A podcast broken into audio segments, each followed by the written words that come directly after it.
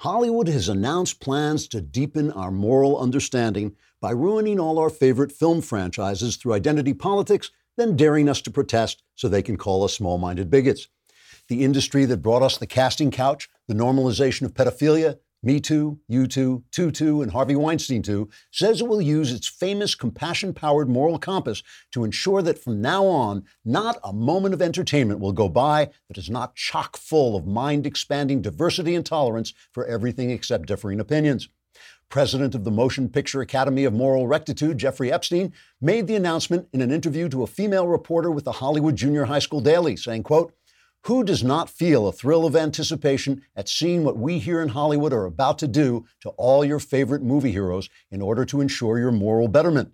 For instance, the new James Bond film, Thunderballers, will feature a transgender 007 who spends the first 90 minutes of the two hour flick apologizing to all the women he misused before he became one of them and thereby gathered a greater understanding of how horrifying it was for those poor females to be brought to orgasm after orgasm by such a cruelly uncaring, world saving super spy. Then, of course, the Marvel Universe will be reconstituted into the moral universe, as such toxic masculine heroes as Thor, Hulk, and Iron Man are transformed into homosexuals, women, and other whiny minorities who eschew spectacular city destroying battles in order to lecture the audience about how racist they are for not paying 20 bucks to watch this costumed consciousness raising session. Mm, boy, I say, pass the popcorn. Unquote. Epstein says he plans to oversee the new slate of morally perfect movies himself, assuming he's not convicted at his trial for luring underage girls into prostitution like everyone else in Hollywood. Trigger warning I'm Andrew Klavan, and this is The Andrew Klavan Show. I feel hunky dunky, life is tickety boo. Birds are winging, also singing hunky dunky doo. Ship shaped tipsy topsy, the world is zippity zing. It's a wonderful day, hurrah, hooray! It makes me want to sing. Oh, hurrah, hooray!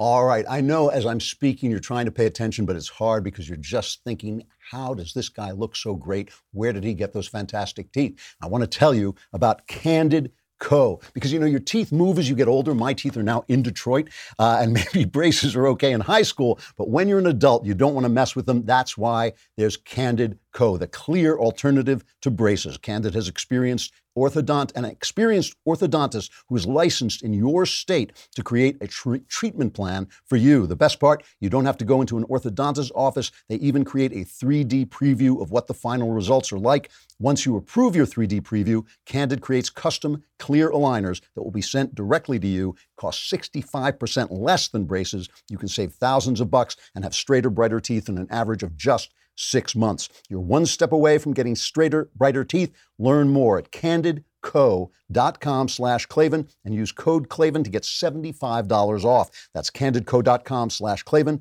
code Klavan for 75 bucks off. And I know you're eagerly waiting to hear how do you spell Klavan? It's K L A V A N. There are no E's in Klavan. I just make it look this easy. You know, there's an old joke about Republicans goes like this If the Democrats make a proposal to destroy the country within five years, the Republicans consider it a victory if they convince them to wait 10 years. I couldn't help but think of that remark as President Trump announced bipartisan agreement yesterday on yet another massive spending bill. The $320 billion deal would push off any fiscal crisis until after the election, giving Trump military spending he can brag about and handing the Democrats a win by canceling automatic spending cuts while driving up spending 50 billion for next fiscal year. Now, to be fair to both Trump and the Democrats, neither have promised to save us from what is really the worst crisis currently facing the country. In fact, both have promised to bury our posterity under unpaid bills.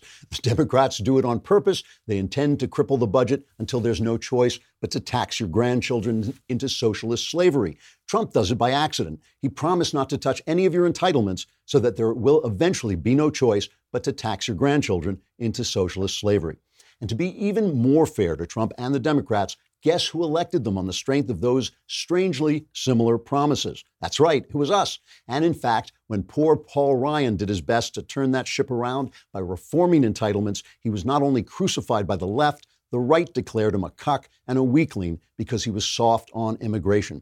In short, if they're scoundrels, we're idiots. Now, The opinion that our favorite politicians are scoundrels and we who elected them are idiots is a strangely unpopular opinion with just about everybody.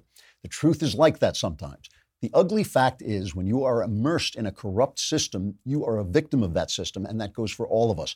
People who live under apartheid were not necessarily bigots, they may just have been victims of apartheid. People born into a world with slaves are not necessarily evil for holding slaves. They're just corrupted by the system. People who live in a world of easy abortions might well commit abortion without understanding how evil it is. They're victims of the system too.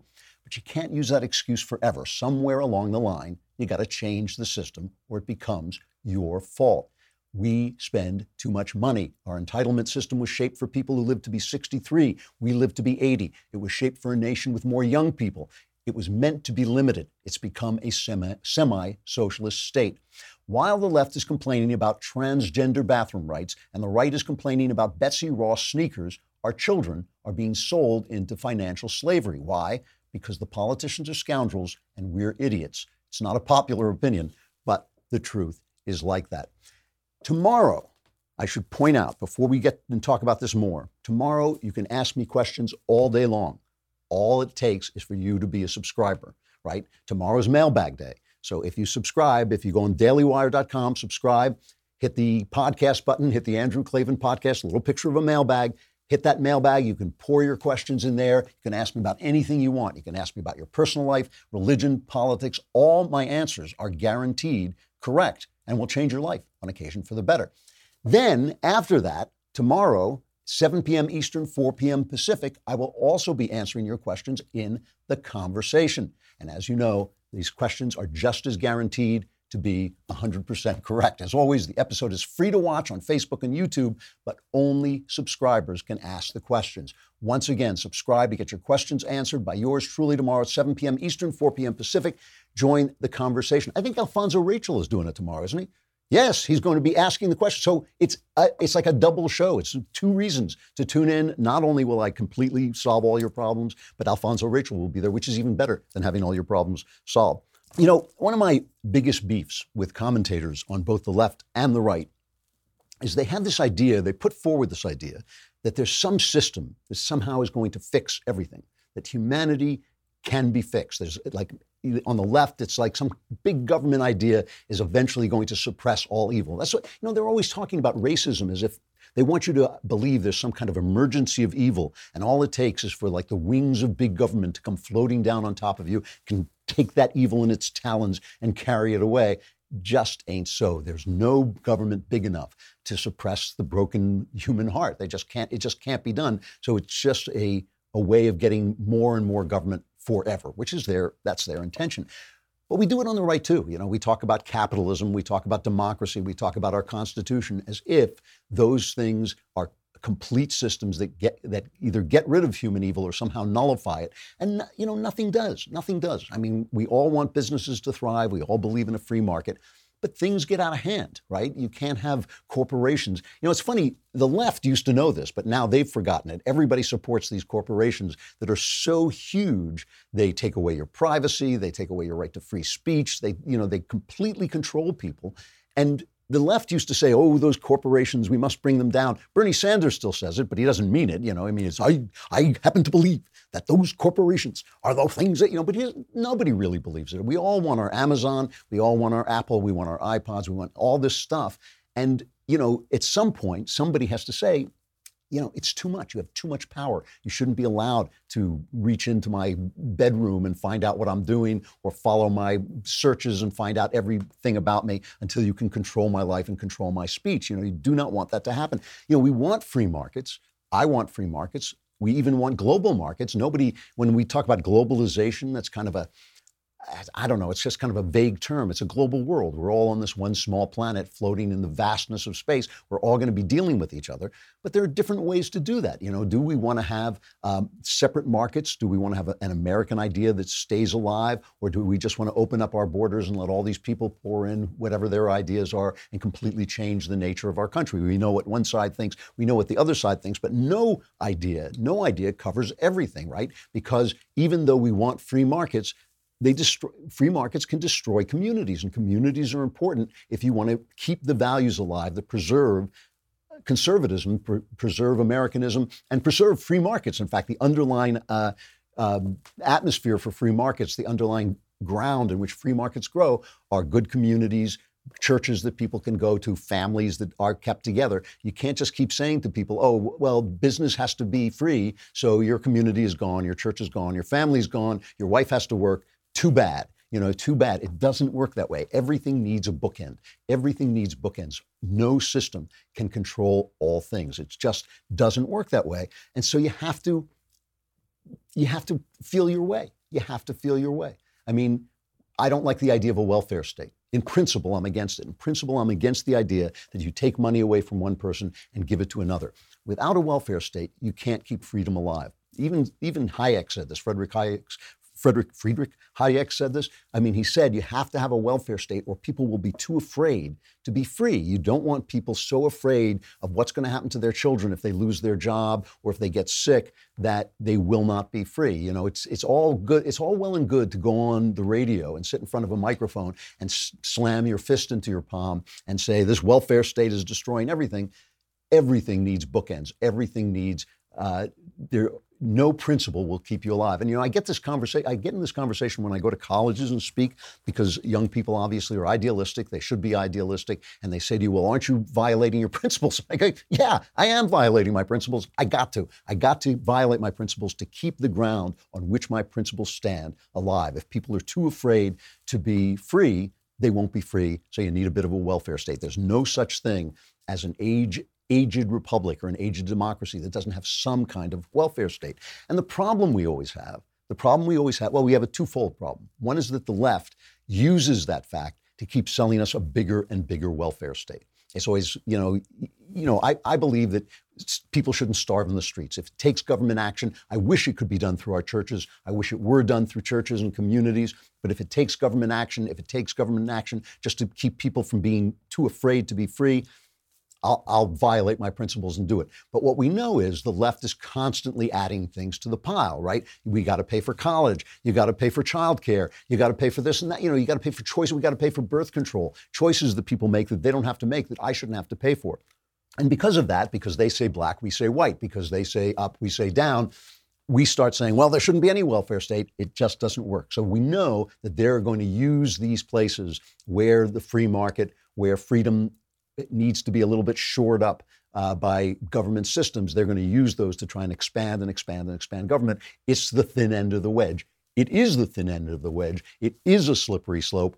We have to stand on that slippery slope, plant our feet, and keep people from sliding down. Those are the only choices we have. We don't have a choice that we can keep people uh, free. I mean, like during the Depression, that's when things like communism and fascism became popular because when people panic and they become afraid, they buy into those systems. That's why the left is always selling panic. That's why they're telling you, oh, it's hot outside. This is the end of the world. Run for your life and get a big, bigger government. I mean, that is why they do that uh, all the time. You know, uh, I was talking to uh, my pal Christian Toto, who talks about movies all the time, and he's writing an article about why the left doesn't like um, movies in which racists are redeemed. And I said, because if racists can be redeemed, then they have to admit that this country has redeemed itself from its racism and the panic and the emergency is over. They always want there to be an emergency. Paul Ryan, I know the right just hates Paul Ryan, and I will admit that Paul Ryan was a bad Speaker of the House. He didn't want to be Speaker of the House. He knew himself well enough to know he wasn't going to be a good Speaker of the House. But Ryan said we've got to reform our entitlements because they're driving us further and further into debt not only was he 100% right, but that was always called the third rail of politics. You had to be a brave right winger to do that. And everyone called him a cuck because he wasn't big on immigration, uh, you know, on, on being tough on immigration. And everyone called him names because he didn't get this done, he didn't get that done. But that was a brave thing to do. So let's go back a year, all right? Let's go back a year. Remember, Trump signed that big, what was it, one 1.37. I'm talking off the top of my head, but it's something like a trillion dollar omnibus omnibus bill. He said he did it to preserve the military because there had been all these military cutbacks under Obama, but he wasn't going to do it again. Here he is a year ago. As a matter of national security, I've signed this omnibus budget bill. There are a lot of things that I'm unhappy about in this bill. There are a lot of things that we shouldn't have had in this bill, but we were, in a sense, forced, if we want to build our military, we were forced to have. There are some things that we should have in the bill. But I say to Congress, I will never sign another bill like this again. I'm not going to do it again. Nobody read it. It's only hours old. Some people don't even know what it is. $1.3 trillion. It's the second largest ever. President Obama signed one that was actually larger, which I'm sure he wasn't too happy with either.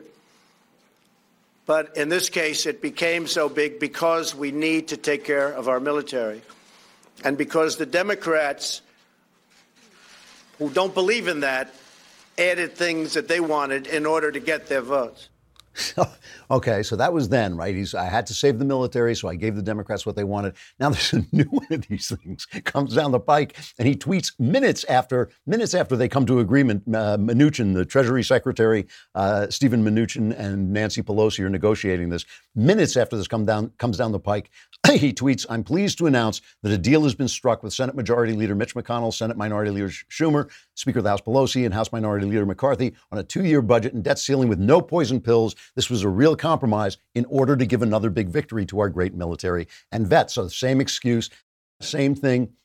It means there's going to be uh, well, basically, I mean, I won't go into all the fi- the figures, but it means something like fifty billion dollars in in more spending. It means that the rules that were put in place under Obama against Obama's will that he used to cut all the military, uh, the, the, sequester, I think they called it, uh, that's going to be overridden. Uh, and, it, and it's going to put all this stuff, all this debt ceiling stuff, off until after the election so nobody has to deal with it. So it's good for all the politicians, but it ain't good for us. And you know, the thing is, I keep saying this that Trump was elected more than anything else to send a message to the elites. And the message was screw you. Okay. And they've done everything they can not to hear that message, right?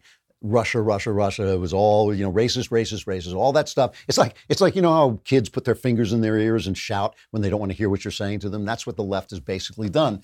But but they don't have to hear the message as long as the money is pouring into the swamp. You can't drain the swamp and fill the swamp at the same time. Doesn't make any sense. The, the swamp is is money. That's what the swamp is, and this is just more money pouring into it. And you know, yes, we have to have a big military, but Ryan was right. Ryan was right. Until we are willing to reform entitlements that were built they were built to kick in when we were 65, like Social Security, built to kick in when we were 65 at a time when people died at 63. That made economic sense. Now people live to be 80. You can't make enough money to fund that, uh, that Social Security in the time that you do the work. If you retire at 65, you're not going to be able to fund that. And there aren't enough young people left to be paying into the system uh, for us old people. So it's just not going to work. Ryan had a good idea. It didn't affect people who were, uh, I think, under the under 50, I believe it was. It, it didn't, wouldn't have affected me. It just would have affected people coming up. They could have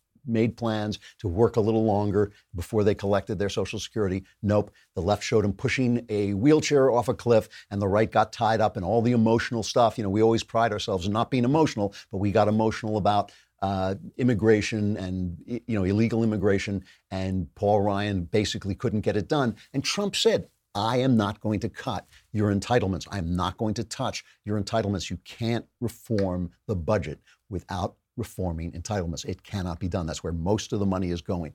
So I go after the left. I oppose the left because it's their intention to lead us down that road. But you know, the right is not about to say, you know, yes, cut my Social Security, reform my Social Security. You, you just don't hear them doing it. This is what I mean by a corrupt system. It's like in California, we have all this unpaid pension debt. Why does that happen? Easy, because a guy, the police go on strike, say, and I want our police t- taken good care of. But the police go on strike or whatever, they have a slowdown, they have a blue slowdown. And the mayor of the town, he realizes, oh, well, the pensions don't kick in for another 10, 15 years. I'll be out of here by then. So he gives them the pension that they want. And that's how you get unpaid pension debt. And when a guy comes along and says, listen, I can't, we can't pay that pension, he's the guy who gets crucified. The system itself is corrupt. And so we, we are the people have to speak up. And you know, it's, it is funny because uh, Boris Johnson is now the prime minister of Britain. He's now, you know, the conservative Boris Johnson. He's kind of he's kind of a Trumpian guy. I remember uh, Arthur Conan Doyle wrote a Sherlock Holmes story called The Red-Headed League. Uh, so now he looks like uh, Donald Trump. He's got the same hair. He's part, part of the Red-Headed League. Now Johnson is a character like Trump. Uh, he's much more classically educated. He's famous for kind of staying up late and reading uh, ancient Greek and for getting into big arguments about whether Athens or Sparta really won the Peloponnesian War. But he is a character and he's promised to pull them out of Brexit. And he has promised what basically his pitch is I'm such a wild man that the EU cannot trust that I won't walk away without any deal at all when the deadline comes on October 31st. So he gave his victory speech, uh, I guess it was last night. I don't know what time it was here. Um, but he, you can just get a taste of what a, a he's a charming guy. I mean, this is the big thing. Um, I want to make sure we got the, the good one. This is uh, cut four. And we know the mantra of the campaign that has just gone by. In case you've forgotten it, you probably have. It's always, always a couple of, it is deliver Brexit, unite the country, and defeat Jeremy Corbyn. And that is what we're going to do. And I know, I know some, some wag has already pointed out that deliver, unite, and defeat was not the perfect acronym for an election campaign, since unfortunately it spells dud. But they forgot the final E, my friends. E for energize. And I say, I say to all the doubters, dude, we are going to energize the country. We're going to get Brexit done on October the 31st. We're going to take advantage of all the opportunities that it will bring in a new spirit of can do and we are once again going to believe in ourselves and what we can achieve. And like some slumbering giant, we are going to rise and ping off the guy ropes of self doubt and negativity with better education, better infrastructure, more police, fantastic full fibre broadband sprouting in every household. We are going to unite this amazing country and we are going to take it forward. So it's interesting. The New York Times, a former newspaper, is predicting that he will destroy the United Kingdom. That this Brexit thing, this is they have been they have had their hair on fire about this. The left in general has had their hair on fire on this about this because he is. It's it's really interesting about. Uh, Boris Johnson. A lot of stuff about him, a lot of scandals, screaming at his girlfriend, all these all these lies that he's told. He's not a very straightforward guy.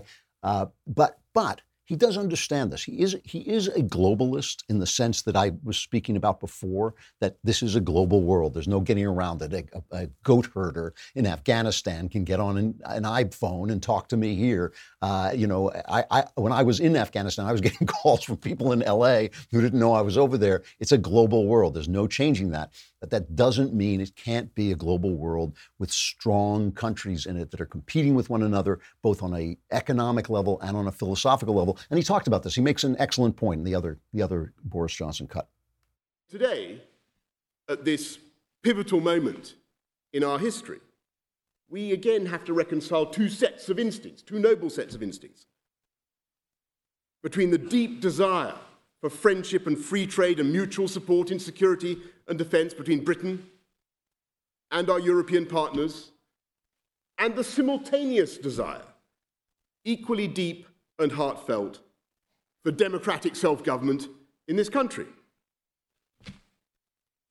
And of course, there are some people who say that they're irreconcilable and it just can't be done. And indeed, I read in my Financial Times this morning, devoted reader that I am. Seriously, it's a great, great, great, great British, great British brand. I read in my Financial Times this morning that there are no incoming leader, no incoming leader has ever faced such a daunting set of circumstances, it said. Well, I look at you this morning and I ask myself, do you look daunted? Do you feel daunted? I don't think, I don't think you look remotely daunted. so, so here's the thing.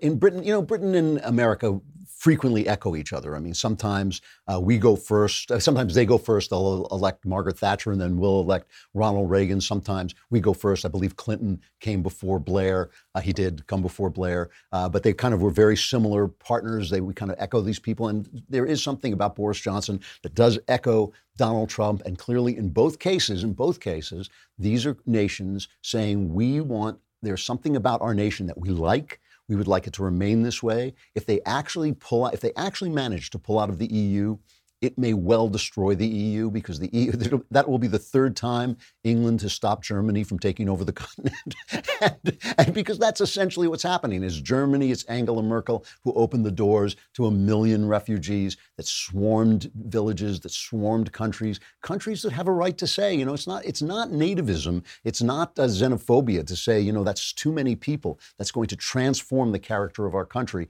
Uh, we like our country. We want our character that character to stay the same. And this is the thing the elites are not listening. They are not listening. They're not. Li- illegal immigration is unpopular.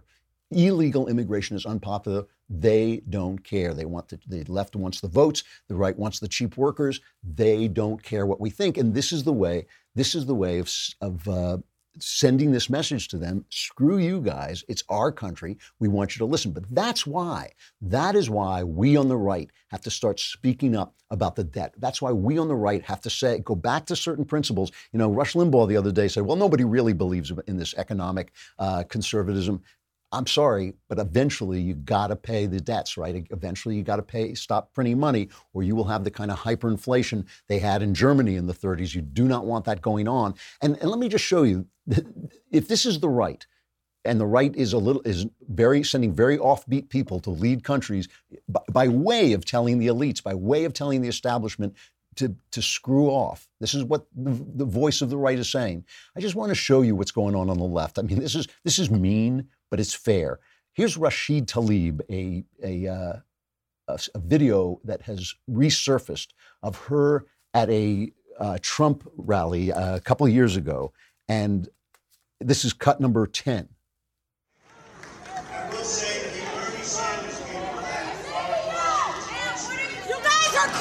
You're an animal. Get a job. So they have to hurl her out. She's out of her mind. This is the woman who, with Om- Ilhan Omar, is traveling to the Middle East on a, uh, on a, on a fact-finding mission. So that should be a lot of fun. But now I want to play Nancy Pelosi yesterday, I believe it was, at the NAACP, okay, because they keep saying Nancy Pelosi represents some kind of moderation, even though she is just as far left as the squad. She at least knows about political reality, so she's considered the moderate. But listen to her at the NAACP. And now it is a great pleasure to be with you here in New York, in Detroit, uh, for the NAACP's 110th anniversary, and to Mayor McDougal, and in our new House, uh, House, the House Congressional Black Caucus, we too must continue to stand firm for for fairness, for genuine, genuine equality. Once we, once we restore the vote, once we break the grass, the gas, the grasp of special interest, to do so you must avoid the dazzling, blinding uh, blindness, a pay raise that is so excessive.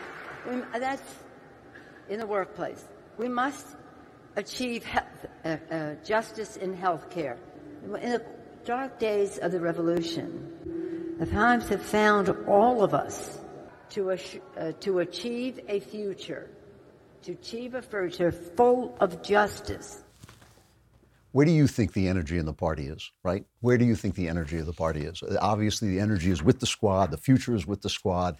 If we don't stop them, if we don't have the responsibility to stand up for the things that actually work, not just whether you can put the Betsy Ross flag on your sneakers, but whether you're going to spend our children into socialism, into taxation and slavery, you know, if we don't stand up for that, there ain't nobody left. There ain't nobody left. One of the things the Never Trumpers worried about was that Trump would destroy that part of the party that speaks for responsibility. I don't think he will. I think actually Trump, underneath it all, I think he will get it in the long run. But uh, right, right this minute, he's signing bills to spend away your your posterity, certainly mine. And I think, uh, and I think we're going to have to think about it because we're we're the people. We're in charge, and we're they're scoundrels, so we can't be idiots. Tomorrow, no, not tomorrow. Backstage Live, uh, my, me, Ben Shapiro, the Daily Wire God King, Jeremy Boring, and what's his name? Uh, Michael Knowles. Uh, we will be taking the backstage show live on the road. That's August 21st. We're going to the beautiful Terrace Theater in Long Beach, California. There'll be politics, there'll be whiskey, there'll be pop culture, there'll be more whiskey, there'll be laughs, some whiskey, insights, whiskey, and we'll answer the question, all your burning questions from the audience while drinking whiskey. Tickets are available at dailywire.com slash backstage, and there still are a few VIP ticket packages available. Those include premium seating, photos, a gift from Ben Shapiro, and meet and greets with each of us. You can pay a little extra not to have to do that. So head to dailywire.com slash backstage and get your tickets today. Once again, tomorrow is the conversation and the mailbag. So get your questions in. You got to be a subscriber. Uh, go to dailywire.com and subscribe. It's allows you 10 bucks a month, allows you 100 bucks for the year. You not only get your problem solved, you get your leftist tears tumbler. It's a pretty good deal. Uh, stay tuned. We got K.S. Hymowitz coming up.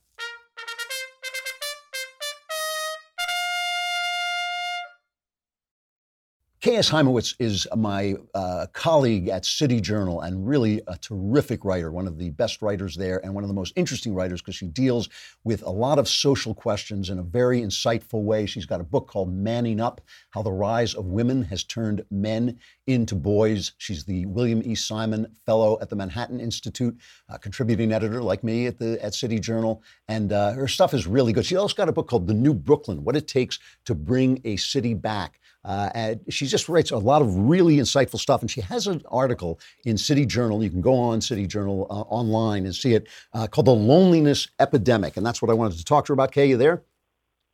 I am. Hi, Drew. Hi, it's good to talk to you. How you been? Yeah, very good. Thank you. So let's talk about this. I mean, first of all, let's begin with this. Is there, in fact, a loneliness epidemic? Well, it sure seems that way. It's an issue that's actually being discussed in all of the developed world, not just in the United States. Um, there are plenty of studies that have been done that point to more loneliness. Uh, people have found connection between loneliness and opioid use, loneliness and uh, high suicide rates. Um, and, and I try to show in my article that those connections are pretty clear from the data. Uh, so I think there is something going on. The problem, of course, is defining loneliness and comparing it to earlier ages. But uh, given that the uh, the country in uh, England has recently appointed a minister of loneliness, Wow. I think we can say that there's something happening here uh, that uh, we have to uh, to pay attention to. Okay, so let, so let's talk about the, the causes then. What what brought this on? Well, there are probably a lot of reasons, but the one that I felt was not being discussed enough is the one that I write about here, and that has to do with family breakdown. Uh, because in the end, uh, when you are getting older, when you are ill, it's family or kin, as the anthropologists call them, uh, that uh, you ultimately turn to. Uh, and what's happened over the last 40, 50 years is that we've seen this enormous shift in the family. Uh, and as boomers, and that's my generation, get older, um, we see more and more kinless uh, aging people. Now, kinless means they don't have anybody. They don't have any brothers, sisters, uh, parents um, who are alive. They don't have spouses because they've been divorced uh, and maybe divorced several times. And maybe they're alienated from their children as some um, or a disproportionate number of divorced people, divorced men in particular, are. So I, what I argue in the piece is that family breakdown has a uh, uh, close correlation to this loneliness epidemic, uh, and is certainly driving some of it. Uh, really interesting. Uh, guys in the back, I got to ask you to turn up my my monitor. I'm having a hard time hearing. Um, the uh, so you're talking about family breakdown. Can we go a little bit beyond that and fi- and talk about what causes the family breakdown in the first place? I mean, you're talking about di- divorce and the incredible. I mean, this is you know it's biblical. The incredible cost of divorce uh, to to children, uh, to people. I mean, this is something that came up uh, with my generation. This is kind of no, what they called no fault divorce, but of course it's not uh, without fault and it's not without ramifications. What what do you think is causing that? Well, uh, let me just add one more thing to your question before I answer it. And that is that there's also been a big decline in marriage. So uh, there are a lot of people having they're they're having children, um, although those numbers are down too. But they're having children without being married, and we could say, oh well, but as long as they're coupled up. But the problem is that cohabiting parents, and that's the term sociologists use for the non-married parents, uh, break up at a very high rate. But to get to your question about why, um, again, very complicated uh, question, but I'll, I'll give you a, one short answer that I talk about in the article, and that is that there was a big shift that happened after World War II in people's expectations about life, about uh, happy personal happiness. Um, the uh, the technical term is the second demographic transition, and what it means basically is that people were uh, affluent enough, societies were affluent enough to um, to uh, support people who uh, on their own. That is, um, instead of having to rely on family as people always had to uh, at difficult times, they could go to the state uh, and uh, to a to a wealthy society. And uh, more and more women felt uh, uh, wealthy enough, or, or, or at least comfortable enough, to be able to raise children by themselves. I don't think there's any question that the rise in single motherhood is in part related to not just the idea of feminism, but also the uh, fact that women at uh, in the workplace were able to support uh, not not always easily, but able to support a child on their own. So uh, affluence is sort of the one answer, and the irony of that is that it's really the affluent who have weathered this hmm. the best. I mean, but the society itself is affluent enough, like I said, to provide all sorts of welfare supports uh, and various other uh, kinds of things that allow people to do things to to have children outside of marriage uh, and to divorce very easily. You know, it's it's funny. I mean, even in the '60s, I remember uh, all these rebels came up who were telling people to uh, tune out, drop out, and uh, you know, take drugs and all that. Well, they went to law school uh, or went into Wall Street, and I mean, it's almost kind of the same thing. It's like the Charles Murray book uh, talks about the fact that elites preached divorce and preached free sex, but then caught on and basically started to get married. I mean, it's very rare that people in the uh, upper uh, classes uh, have children out of wedlock. It's the people below them who have children out of wedlock, and they're the ones who suffer most. It, it makes it makes me wonder. I mean, Murray says that that these people are not preaching what they practice. They're not spreading the word to the poor that marriage is a good thing, that family is important, uh, and that out of wedlock births are, are dangerous. And, and so, what, what the question that comes to my mind is do, are there solutions for this problem that involve going back to the kind of society we knew, a family friendly society, maybe societies that uh, center around religious organizations? Or are we looking to uh, into a world like the Japanese reportedly have, where uh, we wind up with uh, you know make believe robot wives instead of going backwards? In other words, does is the answer going to be found in technology, or is it going to be found in tradition? If you had to guess, right. Um, you know, I, I try to address the quest, this question um, by considering, well, what is it that people have gained out of the new regime, that is, in this new post family uh, world. And uh, the fact is, they have gained a lot.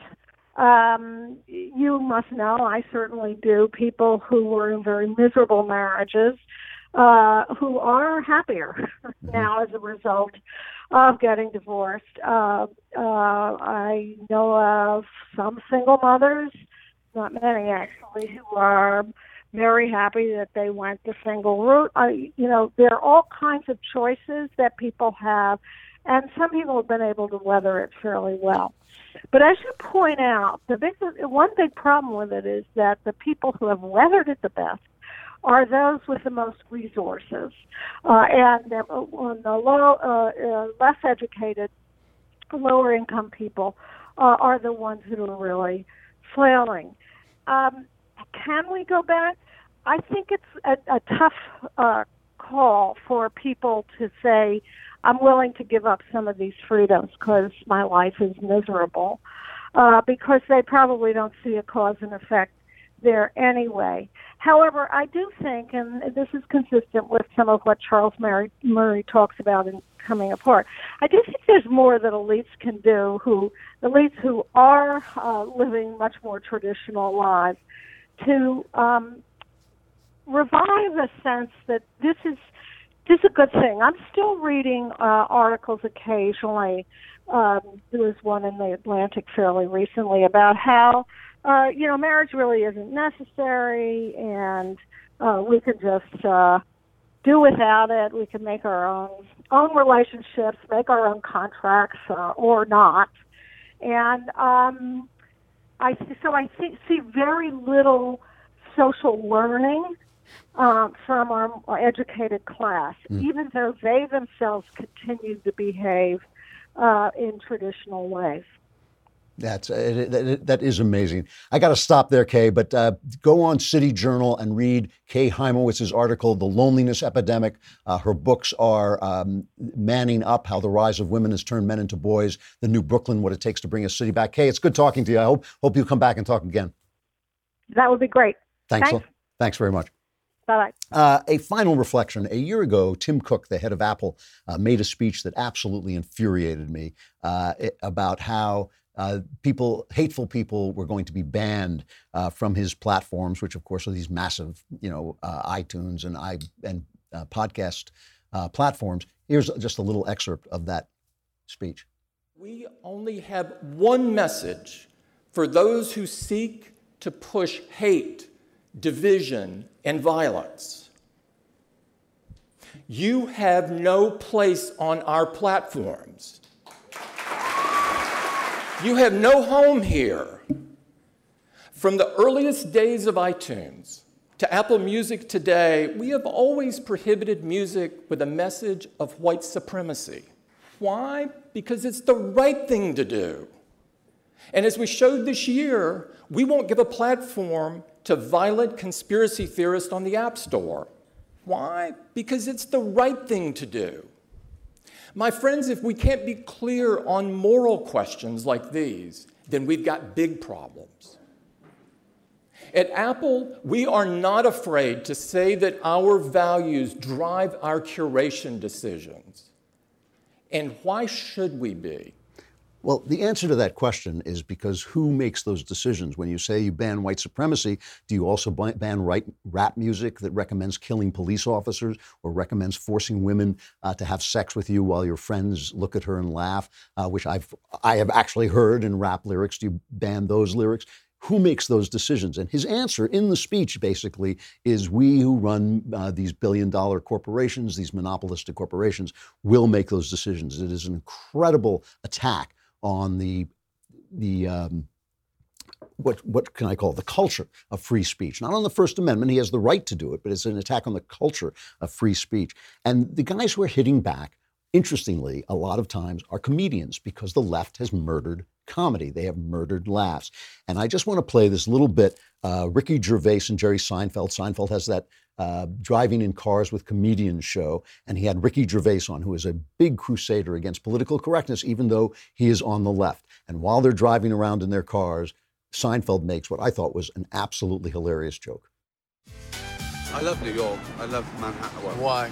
It's vibrant. Yes. You can do what you want. There's yes. no two people the same. I just people That's watch. true everywhere. Uh, well, where are where are people the same? All the same. China, maybe. I knew you were going to say that. I knew you were going to say that. I knew you were going to say that. I knew you were going to say that, and I just, yeah, yeah. You going to leave that in? Are you going to leave that in? Look at that nice little mini. Where are Is they it- all what- the is that- China, maybe. they're just. Uh, that's. I don't know what to do. That's one of the I'm just getting one in of the best here, and worst I? things you've ever said. One of the best and worst things you've ever said. So then they actually have a scene where they discuss the issue. And now the big question, I think, the last couple of years, I mean, it's always been around, but the last couple of years is, you know, the fight for freedom of speech. I joke about really terrible things. Yeah. And I know they're terrible. Of course. Of course. And whenever a new thing comes out that's raw and unsensitive, people Right. say, you don't understand. I Right. go, no, I do understand. Of I know this is bad. I know the Holocaust was bad. I know AIDS is bad. It's the joking about it that you don't like because it's your thing. I, I I was saying about freedom of speech. Everyone, you should be able to joke about anything. And they say things like, um, oh, you agreed with Hitler then? I go, well, no, it wasn't so much what he said Right. as what he did. If he'd have just said shitty things, it Would have been a lot better for all of us. I'll fight for the right to joke about anything. Do you think it's ebbing away in this culture? This is about thing about freedom of speech. Um, everyone agrees with it until they hear something they don't like. So do we leave the China joke in or not? What will they do? so, you know, here's the thing the left used to understand that corporations are power centers and all power centers threaten freedom. It's not just government that threatens freedom. The Constitution is meant to limit government, but these major, major corporations also are a threat to freedom. All power centers are a threat to freedom and need to be balanced by other power centers. When a guy like Tim Cook thinks that he has the right to silence speech on a pla- on platforms that are essentially a monopoly, essentially monopolistic, something has to be done. We have to talk back. I'm glad that guys like Seinfeld are standing up and and Gervais are standing up uh, for free speech. It's we've got to do it a lot more because the movement is toward a Victorian style. Uh, mental slavery that I don't think is the way we want to go into this new Victorian age that's coming on us anyway. Mailbag tomorrow and the conversation tomorrow. You can ask me so many questions. If you have any problems left after tomorrow, we will. We still won't give you your money back, but we'll, be sorry. I'm Andrew Klavan. This is the Andrew Klavan Show.